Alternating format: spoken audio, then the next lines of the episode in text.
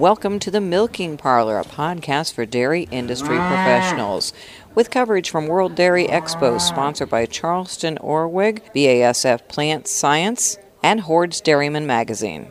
Roger, if you would, first of all, tell me your uh, name and position with uh, the expo here. Uh, my name is Roger Ripley. I'm president of the board of directors of World Dairy Expo, and I guess through this show, I'm the acting general manager.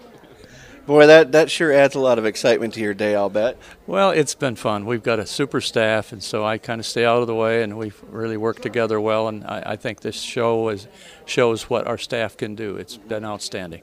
How are things going, in, at least in terms of uh, looking for a new manager for the show? We're moving along well with that uh, particular activity, and we've went through our first interviews, and we should have uh, someone announced sometime in October here, middle to late October. So we're moving along the process, and, and uh, are pretty excited about the, the number and the quality of candidates that we've had submit their names.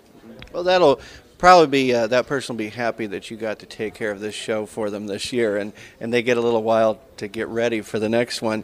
Tell me a little bit about uh, this show and as in comparison with past shows, maybe even last year.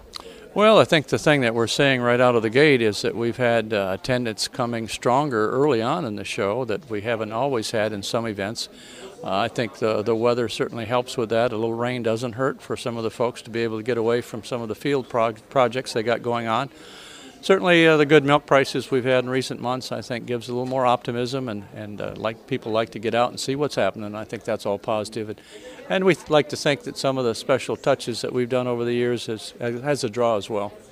And I know this is uh, an international show. How would you describe the participation from people in, from other countries this year? Well, it continues to grow, and uh, we, we see that in terms of international exhibitors, uh, uh, in terms of commercial international exhibitors. That uh, they know that if they're going to be a player in the dairy industry, that this is where they better be in the world if they're going to be really a part of that industry, right here at World Dairy Expo. Anything that you would like people to know who cannot make it this year or have thought, you know, wonder if I ought to make it up there to Madison for one of these? Well, I think uh, if anybody has never been to this, they've really missed out on it. In fact, I, I, shared something the other day. I was in South Korea here a couple of years ago visiting, and I was out on a little farm with a gentleman with about 12 cows. And one of the things he told me he said, You know, my dream is one day I would like to go to Madison, Wisconsin to World Dairy Expo. That was an unsolicited, unsolicited comment that he made. I think that's what they think of it. Sometimes we take it for granted a little bit here close close by, but I think there's so much for no matter what kind of an operation you have, we have something for everyone here. So I'd encourage everyone take a take a peek and see what World Dairy Expo is all about.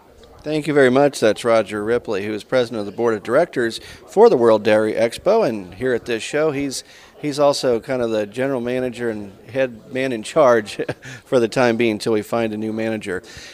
Here at Expo, I'm Chuck Zimmerman reporting.